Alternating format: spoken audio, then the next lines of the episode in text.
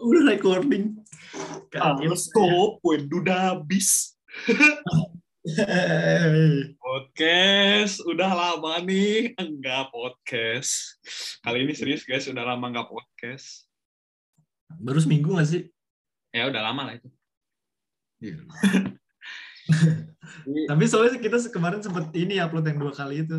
Iya, itu enggak, tapi enggak 2 kali, tetap aja. Seminggu-seminggu juga gue uploadnya.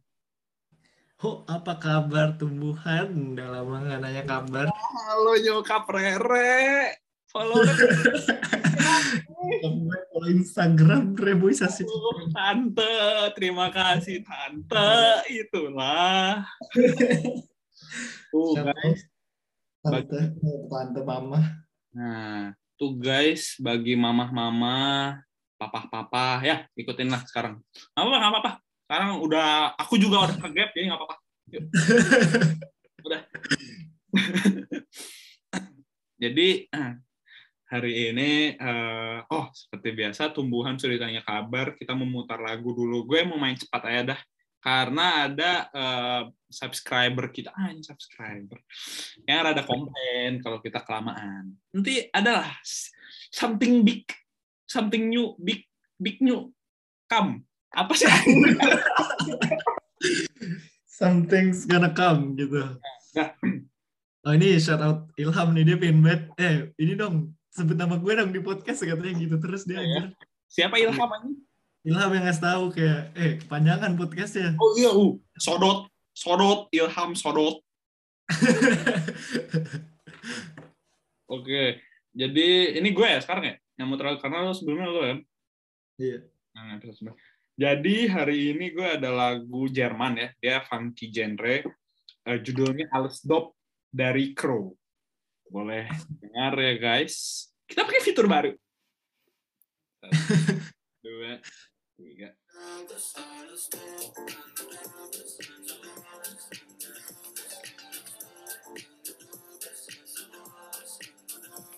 Oh, Alles Dope. Jujur guys, gue benci banget sama lagu ini anjing. Karena tuh di Jerman iklan YouTube-nya tuh pakai lagu ini. Ini sering banget. Gue udah bosen banget semua kalau denger lagu ini. Tapi bagi kalian yang tidak tahu artinya, jadi Alles Dope when du da bist itu artinya adalah semuanya itu asik ketika lo ada di sini. Apalagi kalian para tumbuhan. Mama, Tante Rere, kalian Alles Dope when du da bist. Karena kalian selalu ada di hatiku. Ya. Alles dope when ihr da seid. Hebat. Jerman C1 hebat. Jadi hari ini kita mau ngomongin apa?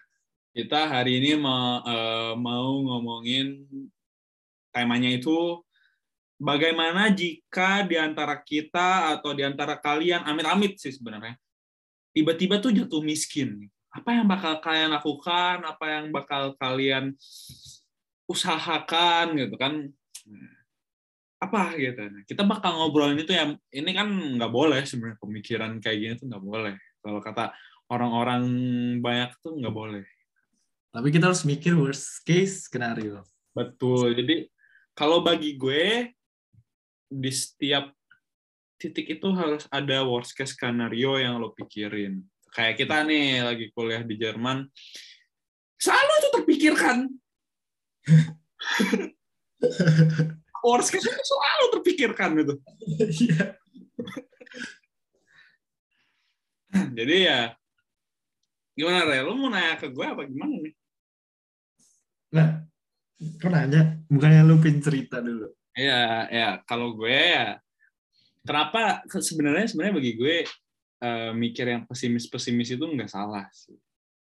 Lebih ke jangan keseringan aja. Jangan overthinking. Iya. Ya gue orangnya overthinking sih sebenarnya. Cuman ya. Gue juga baru-baru ini jadi sering overthinking kan. Iya, karena kalau kata orang makin tambah umur kan makin banyak pikiran yang terlalu dalam dipikirkan gitu. Mungkin ada beberapa hal yang lo nggak terlalu dalam pikir.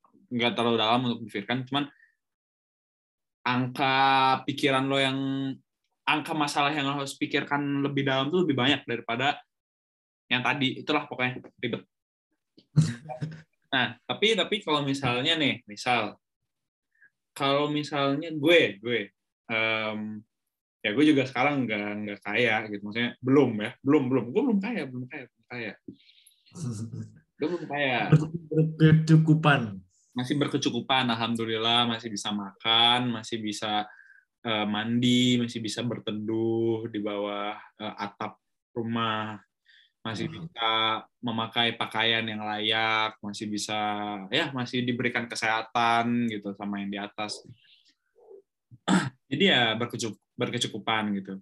Cuman kan kita nggak ada yang tahu gitu worst case di mana ada saatnya gue atau mungkin kalian harus merasakan apa yang dibilang orang itu miskin. Miskin di sini bukannya miskin dari kesehatan ya, maksudnya gue justru nggak pernah memikirkan kalau gue miskin kesehatan, gue jatuh sakit atau gimana gitu, gue nggak mau banget kalau itu.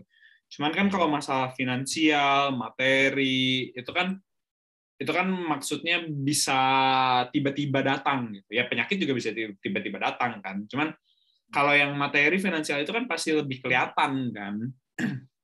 Nah, kalau gue di saat gue misalnya seperti itu, ya gue jalanin aja gitu. Maksudnya jalanin aja itu gimana? Jalanin aja kayak ya mungkin di awal shock ya, karena misalnya contoh biasanya gitu gue makan nasi ayam gitu sama apalagi lah misalnya nasi ayam tahu tempe telur semuanya gitu.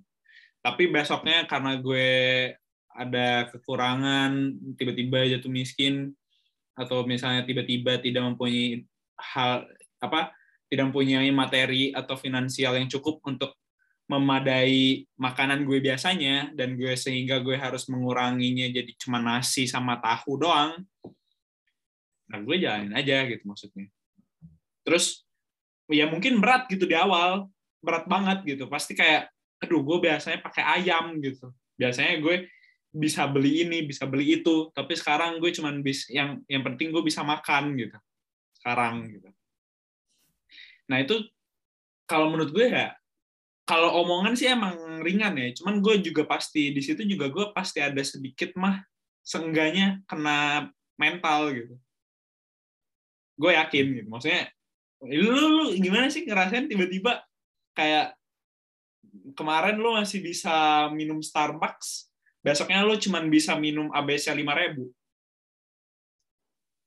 Ya, kalau masih bisa minum ABC 5.000 mah sama si ini, gue masih nggak apa-apa. Oh iya. Kalau nggak bisa minum, anjir. Tapi sekarang 5.000 aja jarang, anjing. Maksudnya. Tapi ya, miskinnya kayak gimana? Yang nggak bisa masih bisa beli barang, masih punya rumah, tapi miskin apa? Kayak ya, emang udah nggak punya apa-apa, bener-bener nol. Kalau gue sih bayangan gue ya miskin yang kalau nol sih gue nggak pernah mikirin sampai kayak nggak punya tempat tinggal.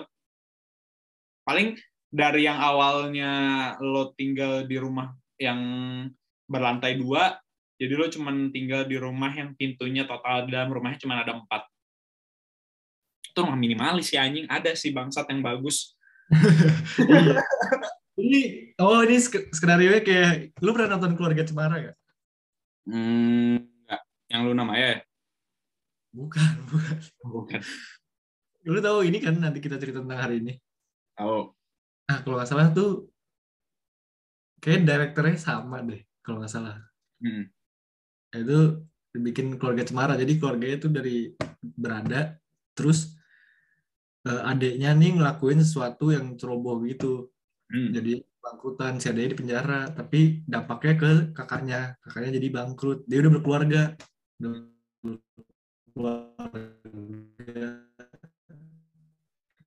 Terus desa, jadi di desa itu ada rumah peninggalan kakeknya atau siapanya gitu, lupa. Iya, jadi di situ. Terus bagus filmnya, nyokapnya temen gue dia nggak bisa berhenti nangis katanya. Terus gue juga nangis sih. Terus ya udah mereka sekeluarga, anak-anaknya tuh belum gede, yang satu SMP kalau nggak salah, yang satu lagi masih SD. Malah kayak belum lulus TK kali, gue nggak tahu. Ya, jadi kayak anaknya harus harus sekolah baru, terus bokapnya tuh, nanti spoiler gak sih? Nah, apa-apa, udah film lama kan? Film lama. Bokapnya jadi kuli, terus pas jadi kuli, karena dia kerja ekstra banget kan, karena dia ingin nebus kesalahannya. Ya itu kan tanggung jawab seorang bapak ya, kan dia tulang punggung keluarga. Jadi bokapnya tuh kerja lebih ekstra, sampai dia terluka kakinya, terus kakinya jadi gojek, gitu-gitu. Awalnya ada konflik keluarga pastilah. Terus si anak ini juga nggak bisa ketemu teman-teman lamanya. Terus kalau nggak salah adiknya kiranya awalnya liburan deh, kita nggak pulang-pulang. Terus nggak ada sinyal juga di situ, mereka kalau nyari wifi itu harus ke atas pohon. Terus anaknya jadi harus jualan juga di sekolahnya buat nambah duit. Nah, definisi gue mungkin yang kayak gitu sih, miskinnya. Kalau gue, tapi kalau pas lu jatuh miskin ini, di pikiran lu tuh lu udah berkeluarga atau lu masih sendiri? Gimana? Lu udah punya keluarga sendiri atau lu masih belum berkeluarga? Belum nikah? Kalau gue belum berkeluarga sih. Masih sendiri ya? Ya, masih kayak, ya gue masih, ya in case bokap gue yang ini sih, yang tiba-tiba ini bukan gue nya, maksudnya keluarga gue yang tiba-tiba awalnya berkecukupan jadi kurang dari berkecukupan gitu. Dari berkecukupannya sekarang, berkecukupannya di tingkat gue ya, maksudnya di tingkat gimana ya nyebutnya, kan berkecukupan tiap orang kan beda-beda ya. Itu yeah. Intinya berkurang dari yang biasanya gitu. Iya, yeah, paham. Tapi masih sendiri gitu, gue belum mikirin kayak kalau udah berkeluarga gitu, jauh anjing. Tapi kalau misalnya masih sendiri, berarti lu jadinya tinggalnya sama orang tua dong? Iya, makanya. Kalau misalnya sendiri ya gimana lagi, gue nggak bisa gitu. Kayak fix, gue cari kerja. Kan kalau misalnya kayak gitu, pasti gue nggak bisa lanjut di sini dong. Gue harus balik ke Indo. Tapi kerja di sini enggak. Gue kalau misalnya kayak gitu, nyari spare konto dari mana? Ini Ausbildung. Di sini jadi kayak dia belajar sambil praktek gitu, kayak si Bran berita. Tapi gaji lumayan tuh. Tapi kalau misalnya lo jadi itu gajinya enggakin, maksudnya buat lo hidup, kecuali rumah lo ditanggung gitu, tergantung sama perusahaannya. Tapi kalau gue pulang ke Indo, ngapain juga? Gue kerja di Indo, duitnya juga pas-pasan. Minggu di sini sampai gue nambah terus biayain orang tua gue. Tapi misalnya misal lo ngambil Ausbildung ini, lo ngambil koki gitu misalnya. Koki ya kan bisa dibilang Ausbildung hampir paling rendah ya dibayar gajinya. Terus misalnya rumah lo di sini nggak ditanggung sama perusahaan juga. Terus lo bayar, misalnya sebulan lo dibayar €500. Wodong lo itu nggak 350. Lo harus bayar kelangkaan persihirung, asuransi kesehatan. Lo harus makan. Lo mau ngasih duit ke Indonya gimana? Nah, gue kerja di Indo juga gue ngasih duit ke orang tua gue gimana? Biasanya gue kan dulu lulusan SMA. Paling jadi barista. Barista berapa sih gajinya? 1 juta kan? 1 juta. Gantung, cuk. Iya, paling standar, paling rata-rata berapa? Ya, kalau misalnya lo ngambil full time, ya 1,5 sampai mungkin hampir 3, UMR lah. Iya, 1,5 itu €100. Masa gue gak bisa nyisain €100? Kan tadi gue kasih andai-andainya kayak tadi. Berarti lo misal rumah 350 lah, gaji lo 500 di tahun pertama kan, ya lo harus survive di tahun pertama dulu sih kuncinya. Bukannya paling kecil 600 ya? Mana ada 500 emang? Ya, tergantung perusahaan nih cu. 450, sisa 50. Ya jangan. Ya cari Ausbildung yang ini lah, yang ngasih rumah. Nah iya, dikira gampang. Nah, itu kan lo mikir tuh susah, cuy. Tapi seenggaknya masa bokap gue nggak kerja, ya seenggaknya nanti Ausbildung tahun kedua gue udah punya duit lebih buat kasih ke keluarga gue. Ya bisa. Gue mikirnya kalau kerja di Indo belum tentu juga keterima, lebih susah sih nyari kerja di Indo karena tenaga kerja banyak. Oh, kalau misalnya lo jadi koki kan lo makanan bisa nyomot tuh. Iya.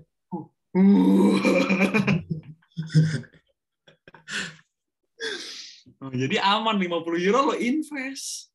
Iya. Tapi ya gitu, kos kaki lo sebulan jamuran. Gak apa-apa lah gue. Yang penting. Bentar. Tapi lo gimana laundry anjing?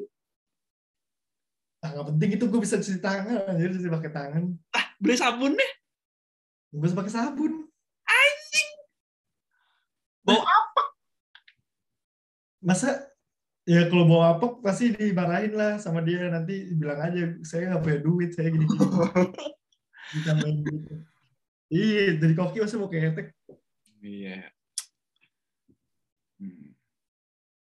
Iya, kayak gitu paling gue sebelum. Tapi kalau misalnya nih gue emang belum kesini, gue di Indo. Terus gue nggak bisa sekolah.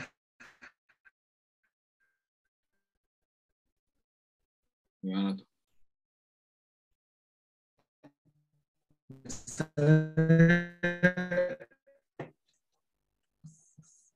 Itulah guys, internet koneksi. Kenapa tadi kalau misalnya di Indo? Tadi sama mana gue cerita, gue kalau di Indo nih, gue ini sih bakal kerja apapun sih yang gue bisa lakuin. Terus gue ini pasti ke perpustakaan anjir buat nyari ilmu-ilmu baru. Nah, ada tuh perpustakaan kota, terus nyari ilmu baru, terus gitu deh guys. Atau enggak ini bikin tempat fotokopi kalau ada duit. Lumayan tau duitnya kalau misalnya emang yang profesional gitu. Yes.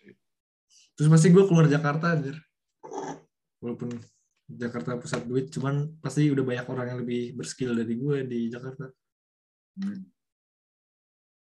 Dia tukang cukur ya gue? Di Jerman masih nih? Di Indo? Di Jerman. Iya, di Jerman duitnya banyak ya tukang cukur ya? Iya, tukang cukur. Tapi harus profesional, gue harus latihan dulu. Sekarang tahun, Pak. Oh iya. Koneksi, anjir. Bikin toko donor anjir, Ya, tapi gue sih, aduh, gue kalau misalnya tiba-tiba kayak gitu sih ya itu sih ya sama sih, pasti nyari kerjaan juga sih. Maksud gue jual-jualin aja semuanya. Misal kayak sepatu gue dapat berapa ya gue jual dah gitu. Oh, gue masih bikin YouTube kisah kebangkrutanku gitu. Ah, internetnya dari mana? Iya. Masa nggak punya ini, nggak punya pulsa? Ya kan, makanya bingung ya. Oh, jadi Gojek gue juga pasti. Oh iya, jadi Gojek. Tapi nggak punya motor. Minjem. Rental anjing. Iya. Tapi iya, rumit juga anjing. Gue ke McD nongkrongnya depan McD sambil upload video di YouTube loh. Tapi rumit dah sumpah. Kalau gue sih ngebayanginnya, gue selalu ngebayanginnya kayak yang ngejalanin aja gitu. Cuman pasti rumit dah anjir. Kalau sendiri nggak begitu rumit. Kalau udah berkeluarga anjir yang lebih rumit. Enggak, kalau misalnya enggak, kan lo sendiri juga pasti lo mikirin orang tua lo anjir. Enggak, maksud gue tuh bener-bener sendiri. Orang tua gue tetap kaya, gue udah miskin gitu. Ya, kalau itu mah kalau kayak gitu lo mentok-mentok pasti lo ada ke orang tua juga gitu, seenggaknya sedikit mah gitu, dikasih 500.000 mah. Misalnya Pak, nggak mungkin anjing, maksud gue orang tua kalau misalnya sayang nih, terus lo miskin, lo bilang dari awal gue mau dari nol gue sendirian gitu, nggak usah bantu gue, walaupun sebenarnya orang tua lo udah niat bantuin, tapi lo nggak mau gitu kan. Terus lo merasa kayak lo ada di titik dimana lo lagi di bawah, lagi kasarnya lagi miskin, sementara orang tua lo sebenarnya ada gitu. Tapi kan pasti ada orang tua lo, pasti ada rasa tanggung jawabnya masih ada, terus pasti kasihan sama lo, terus lo juga pasti ada di titik dimana lo capek kayak misalnya lo udah bertahun-tahun lo sendiri berusaha membangun diri lo sendiri gitu maksudnya, terus pahit-pahitnya masih tetap gitu-gitu aja gitu, terus lo cukup banget gitu. Pasti ada bantuan anjir, nggak mungkin nggak ada, 1% minimal pasti ada. Gue tuh ada temen gue yang kayak gitu ya. Tapi gue gak enak ceritanya, takutnya itu rahasia dia. Gue gak tau sih rahasia banget, cuman itu cerita-ceritanya gitu. Cuman gue gak enak buat ceritanya. Terus gue ada yang kayak gitu di sini. Kalau gak enak. Apa? Kalau gak enak, jangan. Iya. Gitu dah pokoknya, kasihan. Tapi dia sih, hebat dia. Dia masih terus berjuang dia. Nah, jadi low profile. Ibaratnya. Low profile ibaratnya. Sebenarnya ada, tapi lagi grinding. Dia grinding. Yes. Kita juga grinding. Makanya nih kita tuh podcast tuh itu in case worst scenario kita seperti itu. Bener. Teman-teman kita nggak ada yang tahu, makanya harus produktif dari sekarang. Mungkin ada yang memulai investasi bagus. Nggak apa-apa investasi 100.000 per bulan mah nggak apa-apa. Iya. Iya sumpah. 100.000 nggak masalah, gocap pun nggak masalah gitu. Kalau kalian mampunya segitu, nabung lah intinya. Seenggaknya ada dari beberapa persen, materi lo yang lo simpan gitu. Belajar. Minimal deposito lah. Ya minimal, ya gitu dah. Tapi kalau misalnya kayak gitu ya, aduh rumit sih. Maksud gue kadang mikir kayak gitu. Positifnya gue suka tiba-tiba bersyukur gitu. Ya gue bersyukur tiap hari maksudnya. Cuman gak, kadang ada hal yang kayak, anjing hari ini gue cuma makan Indomie gitu. Kadang kan, enak sih Indomie, gak apa-apa sih, gue suka sih. Bisa enak. Cuman kalau sakitnya itu bermasalah. Tapi gue kalau masalah makanan, gue gak begitu pilih-pilih lah kalau makanan. Gue bisa makan. Gak pilih-pilih. Kalau misalnya udah berkeluarga itu, gue mikirnya kalau misalnya gue punya keluarga sendiri, terus kayak gue punya anak, punya istri, terus bangkrut misalnya punya usaha terus bangkrut semua, gue harus miskin, itu gue bingung anjir gimana ya sih. Kalau gue sih kayak gitu udah harus ngedidik anaknya sih maksudnya.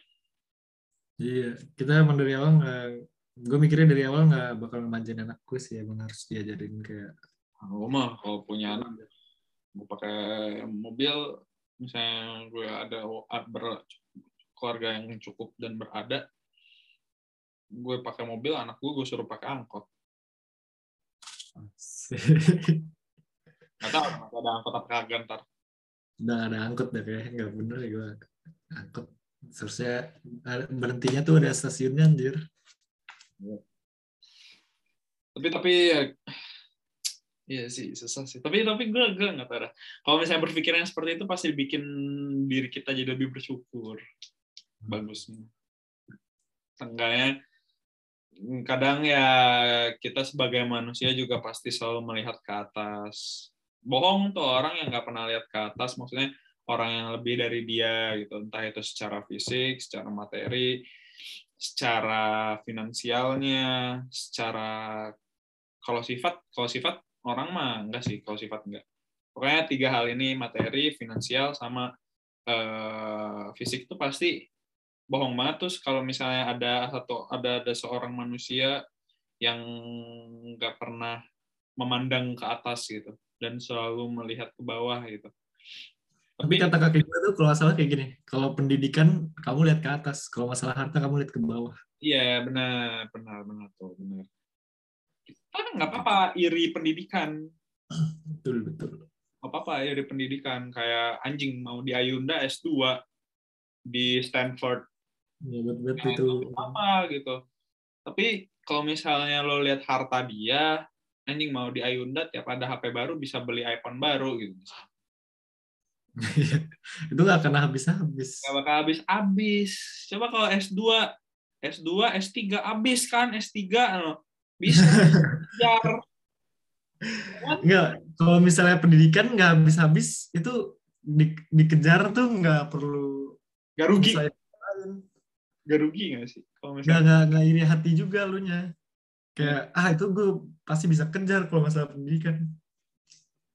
Ngerti ya? Gue sih kalau semua di Ayunda sih kayaknya kagak dah. Tapi kan dia belum tentu punya semua yang apa yang lu punya. Pasti suatu skill lu yang dia punya. Contohnya podcast. Itu dia. Dia podcast sama ini, sama Jerome kemarin. Setelah ya. Sebenarnya ya udah sih. Itu doang sih anjing podcast kita. Sebenarnya isinya. Gak jelas hari ini. Masa udah itu doang? Udah. Gak ada ininya dah. Pesan aja pesan. Kita kasih pesan. Kalau yang ada gue kayaknya rada rumit sih. Gue salah milih tema deh hari ini. Gak apa-apa guys. Kita ada ininya, ada pesan ya. Pendidikan lihat ke atas, harta lihat ke bawah. Itu pesannya ya. Pokoknya intinya kalau dari gue misalnya kalau misalnya ada di satu titik kalian mengalami penurunan atau pengurangan dari segi finansial kalian, materi kalian, janganlah memaksa untuk berbohong kepada publik. Kalau emang kalian udah ada di titik tidak mampu untuk meng-afford A karena situasi yang tidak mendukung juga, akuilah itu gitu. Jangan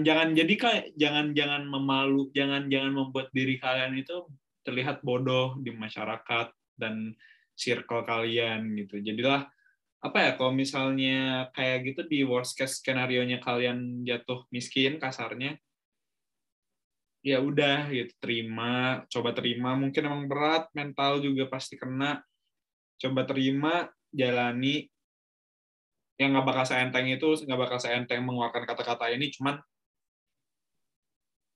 jalani gitu. Dan bagi kalian tuh yang sekarang masih ada finansial yang baik, mencukupi, yang stabil, mulailah, yang belum bersyukur, yang masih merasa kurang, mulailah bersyukur, melihat ke bawah, jangan melihat ke atas terus. Sesekali nggak apa-apa melihat orang-orang sukses, berpenghasilan, ber-MM dolar, ber-MM euro, nggak apa-apa. Jadiin motivasi, tapi jangan selamanya, jangan setiap hari. Kalau kayak gitu, kalian yang ada bakal terus kepikiran hal tersebut. Jadinya, banyak pikiran dan bukannya bisa mencapai itu, tapi malah iri hati jadinya negatif juga. Mending lihat pendidikan, kata Rere tadi kan, kata kakeknya si Rere. Pendidikan yang lebih tinggi, orang yang udah berpendidikan tinggi, kalian boleh iri sama mereka, boleh dengki. Enggak sih, maksudnya boleh mengejar itulah intinya. Kalau harta, insya Allah ketika kalian menjalani semua dengan ikhlas dan sepenuh hati, bisalah menggapai itu. Udah kayak ceramah podcast yang ini.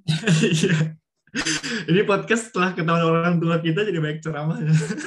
Maaf ya guys, kita sekarang rada rohani. Jadi emang kita lagi pengen bahas ini. Arya sih tiba-tiba ngechat gue hari ini podcast ini yuk. Dia lagi ini. Lagi kepikiran dia. Ya dah. Oh, lagu lo apa? Oh iya. Lagu gue judulnya Water Sunset dari The Kinks. KINKS. Aduh, dari detik berapa tadi?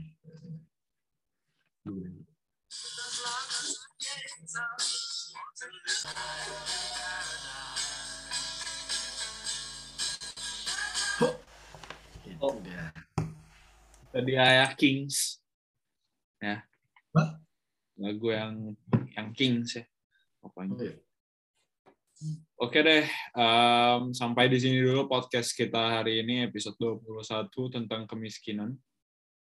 Kita akan bertemu lagi di episode selanjutnya, guys. Karena di tahun ini ya mungkin masih menyisakan 2-3 episode lagi ya. Season depan akan ada yang berbeda, oke? Okay? Oke, okay. Saya akan lebih rajin. Okay. Bye guys.